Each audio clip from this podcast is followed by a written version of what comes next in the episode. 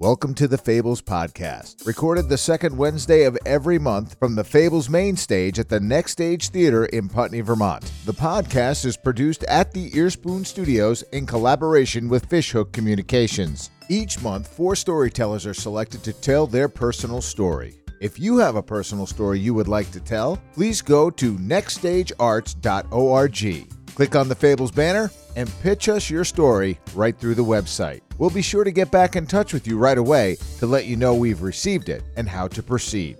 This podcast and the live event at the Next Stage Theater are brought to you in part by the Vermont Country Deli, Farnham Insulators, the Marina Restaurant, Burrows Specialized Sports, and the River Valley Credit Union. The following podcast was recorded live on March 13th at 7 p.m. The theme of the evening was Girl Power. Our partner charity for the evening was Girls on the Run. They inspire girls to be joyful, healthy, and confident, and they envision a world where every girl knows and activates her limitless potential and is free to boldly pursue her dreams. Our third storyteller of the evening was Kristen Cassidy. Kristen spoke about her son and a mystery illness that left her grasping for straws, but proved that indomitable will will conquer all. Here's Kristen Cassidy.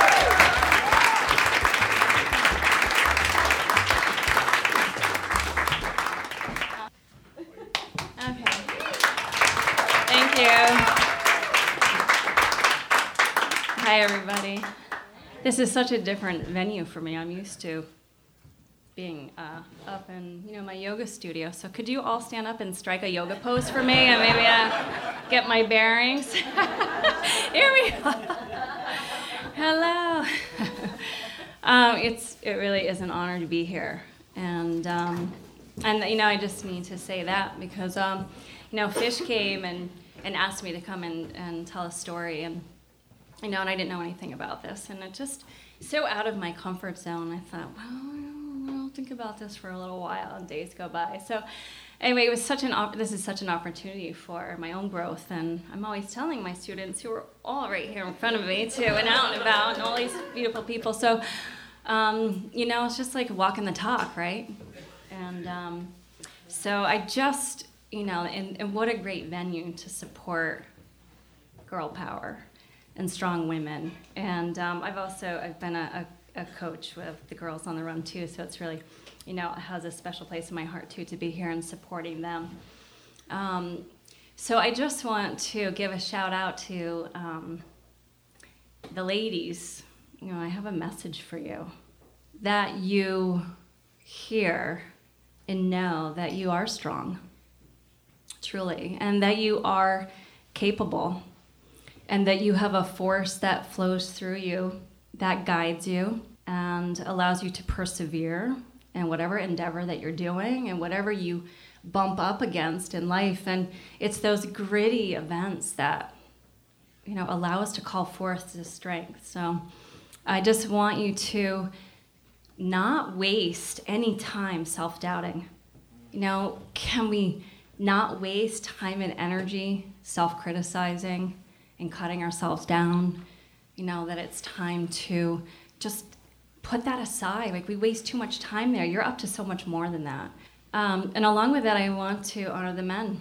There's a lot of men here. And I wasn't sure, you know, how's it going to be? Is it going to be a little more women here out here? You know, like, yeah, a woman or you know, so I, you know, I want to honor the men because the men, you know, you support your strong women, and you're here supporting, and um, it takes strength. Um, when I got asked to come up, I, you know, the first thing that comes to mind is, you know, what is strength? So to me, it was just, you know, waking up even early in the morning and having this thought, like this morning at 4:30. and writing things out and and it gets down to just you know how am i talking about strength you know what is that what is that for me during those gritty moments when we're asked to dig deeper in our lives um, and so that rings you know that rings true with me so you know being a parent and being a mom and having you know birthed two children and you know just that um, even that in itself is that capacity to be able to um, I don't know how to explain it. You know, you can share. Everyone's going to have a different experience. I guess if I was to put it in one sentence, uh, I could say, you know, try pushing a pot roast out of your left nostril and see how that feels. Uh, and my little pot roasts were eight and a half pounds and nine and a half pounds. I decided to do it twice, but. um, so that comes to mind. I think really what rings true for me is what Gandhi says. You know, strength doesn't come from physical capacity, it comes from indomitable will. And indomitable is you know, unstoppable, it's unshakable, it's unconquerable, it's unyielding. And you know, and that just lifts us up. Like we said, we rise by lifting each other up. So one night in uh, 2011, it was rainy. Uh, I was by myself, um, living in. Um, I was up probably around midnight, and I remember it being just this raw, rainy night. And the kids were asleep. We were living on Oak Street in Brattleboro in a dark, um, beautiful Victorian apartment. And I was by myself. The kids were finally asleep, my husband at the time.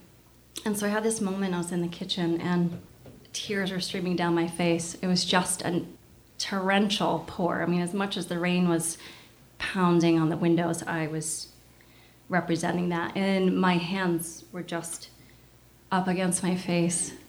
And I remember that moment because I said three words that I vowed never to say, ever. And in that moment, I found myself bumped up against it. I give up. I give up. I give up. And I thought, God, I can't believe I'm saying that. I just hit a wall. I didn't know where to go what to do. It had been months and months of unyielding, exhausting, emotionally, physical, mental, of trying to figure out to get answers for my sick son. And this was April, so in January, he, you know, it was snowboarding season. He was so excited. He was nine years old and he was ready to get out on the slopes and you know virus comes through the school and and uh, i treat him with herbs because that's just what i do and usually it works out fine and um, and then he just had this stomach pain that wouldn't go away. And he got over you know the upper respiratory cold. And so he moved on and just thought oh, this is really weird that he has this stomach pain that's not going away. Uh, maybe it's an appendicitis. So, you know it's an er visit. And um, and then they can't figure anything out. So they send us home. And you know i send them to school. And it's sort of this ongoing thing after about 10 days of, of months of this repeated pain. And, and he would moan. And he was uh, there was no relief to be had and so there was months and months of just trying to get answers it was er visits in dartmouth it was white knuckle driving in an ice storm i remember by myself going up when he had to go get scoped and he was going to be put under. And I thought, God, he's ever. There's a percentage of kids that when they get put under, they might not come back. So I'm in the waiting room just trying to do some yogic breathing, but at the same time, just gripping the seat, worried that they were going to come back and tell me that he didn't make it. And so I just remember being in that space, and it's just so intense. And so we, you know, he finally brings me in, and I, I kept checking, kept going, is he done? Is he done? Is he okay? Is he breathing? You know. So I go in and um, they can't find anything. Every test that comes back is negative. Nothing in blood work, nothing in urine. I had them. Oh, I've done. I, I did everything. I, I fired doctors that weren't, you know, doing things that were outside of the box. There were people telling me it was all in his head. It was secondary gain. I'm like, this is not my child. It's snowboarding season. What, you know? He doesn't. Yeah, you know, kids staying home from school, but this is different. Like, you don't get it. Um, and so it's just that, you know, taking that stand and advocating, you know, the advocating that you talked about is like tremendous. It's unbelievable. It's a full time job when you have somebody who is just, there are no answers. And I had a pretty big bag of tricks. Like, I, I, you know, hypnotherapist, I call people in Oregon, and, you know, and my mom, another strong, wise, incredible force in my life, also supported me and said, "Here, try this, try that," and you know, and I, I acupuncturist, you name it, flower essences. I had them on energy tables. I was forcing them on and having them, you know, whatever you could possibly think of. I exhausted everything. So in that moment, where I am just crying in my kitchen at midnight and hearing the pounding of the rain, pounding my heart, and just giving up, couldn't give up. And, you know, we had just exhausted all efforts, everything. I thought, God, and, you know, it wasn't getting better. There was an off and on thing. We had life go on. And then, you know, then there's my daughter. She's here, my little eight and a half pound pot roast here, now older. and, um, you know, I think about her. She has her own story, I know, in there. And she could not have not suffered. She was in eighth grade and she was this, as she is, this beautiful, strong woman now, 22, but she was this eighth grader, right? Just, you know, in the mix, in the sports, you know, in a school where they were having their dances and the girls would come over and throw on their fancy gowns and you know how do i how do i tend to this child who just is and, and i'm freaked out because we can't figure out what's going on and how do i keep some normalcy in her life? You know how is it that how do i find that balance? And i hope uh, i did right by you. But it's a it's a challenging thing, you know, to just yeah have the girls come over and how can we keep that going and do the mall trips and the mani pedis and do the sports and go listen to and just have some sort of normalcy. But as things went on, you know, Calvin got worse, and um, and your world shrinks, and it's it's a really unbelievable experience to just sort of come into this space where you see, I see someone riding a bike outside and I think, wow, what's that like? That sense of freedom where I am just so focused on trying to find answers and navigate. I also was in the first year of opening my business. I own a yoga studio, and and it was the first year of the business. So I go in and teach classes, but you know that saved my life because teaching yoga just puts me in the zone and I'm present, and you know it, it grounded me in in a space where I just felt so groundless and didn't know what to do. And um, so, you know, yeah, so Cass has her own story as far as getting through, but I honor her courage and her strength to really get through this family hardship.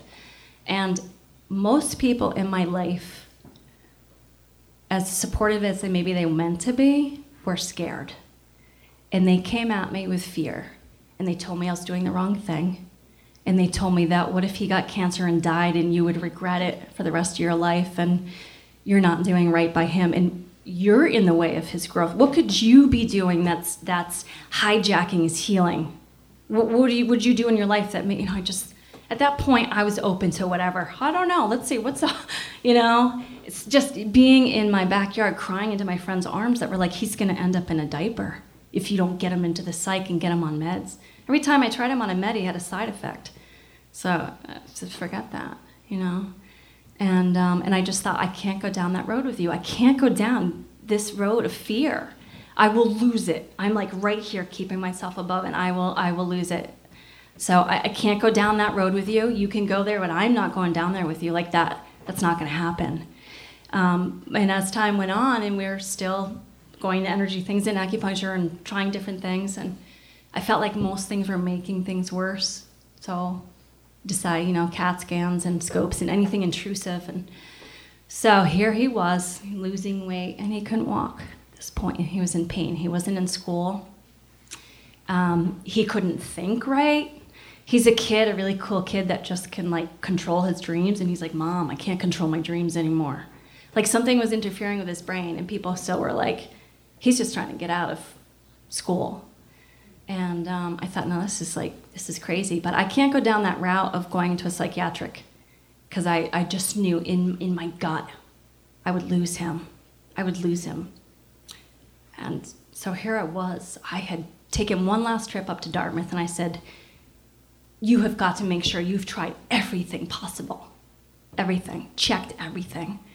And they were just, you know, the bedside manner wasn't great. They were telling him to be quiet when he moaned ugh, to punch him. And I just thought, okay, they don't get it. They, they think it's psychological. Everyone thought it was psychological. I have very few, a few people, you know, that, that were by my side. You know, my mom, one of them, just helping me research.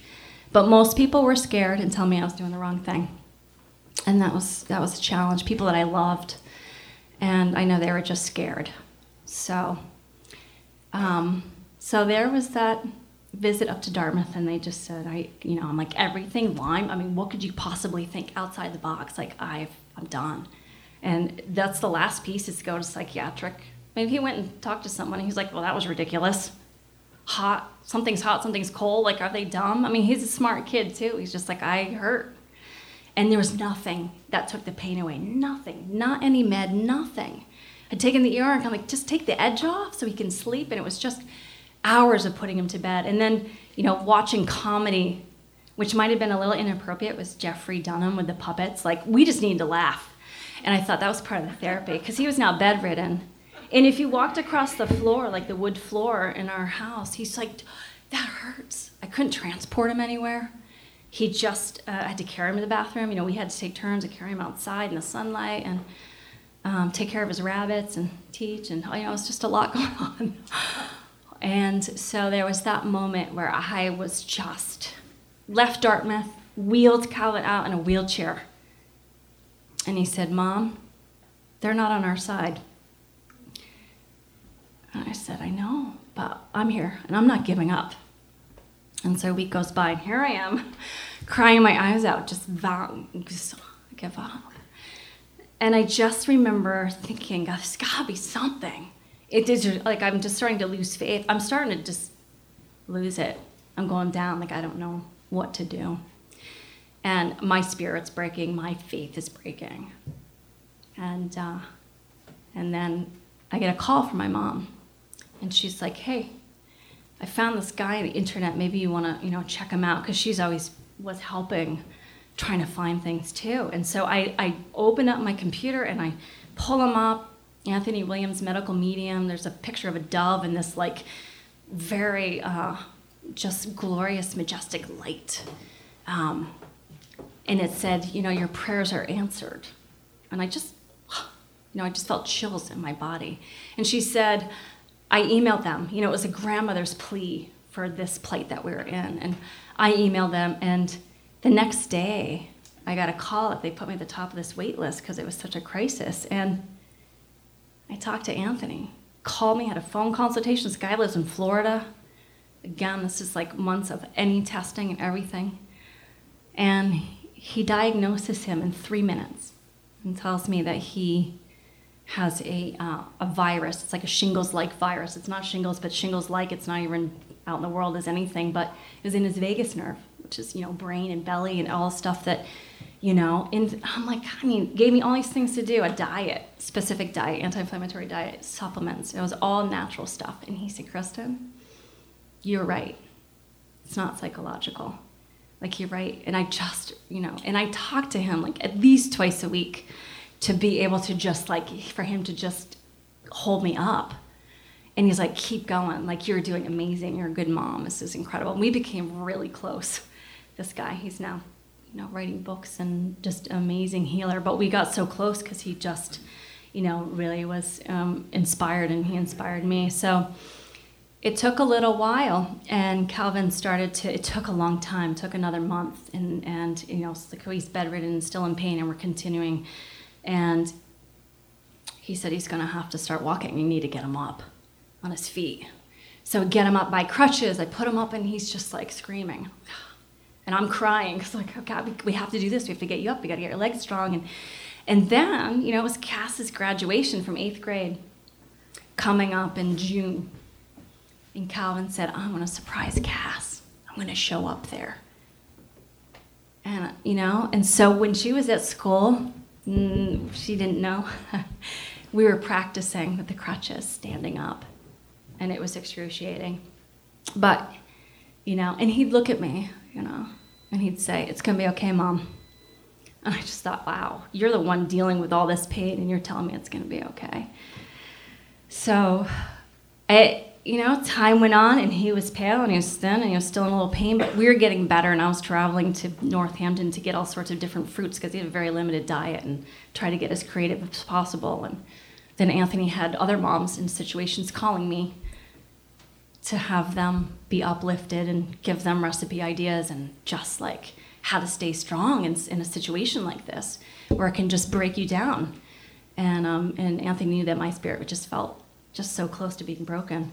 So we we just rose above, and Calvin practiced on those crutches, and um, and to put him in the car and drive him up to Cass's graduation, and uh, it was very painful for him going over bumps, and I remember just like crying the way there. But you know, we were determined, and he's dressed up and he's got his crutches, and he was so proud, and he crutched his way over to her, and you know, and and and from that point on, you know, he he got better, and it just took some time. We had to stay in this this dietary thing, and I just thought, you know, God, you know, and Anthony said, you know, you did the right thing. I, I deal with so many children in this situation, and then they have gone that route. They've been lost, and oh my God, I was so afraid of that. Um, so there's just, you know, that that force that drives us. And even when we want to give up you know we, we, don't or something you know something comes our way. And so we just trust and we have faith. And um, you know we do the best we can. And even whatever circumstances we have that are handed to us no matter how gritty how hard how tough it's just you know it's it's life and um, and man and it will allow us to dig deep and just to recognize it that there's some strength and, and inspiration and strength is inspired force. So yeah indomitable will. Thank you all for listening Thank you for listening to Fables Podcast. Remember, the live event happens the second Wednesday of every month at the Next Stage Theater in Putney, Vermont. For more information, go to their website, nextstagearts.org. For more Fables podcasts and a variety of other podcasts, visit us at theearspoon.com. Thank you for listening.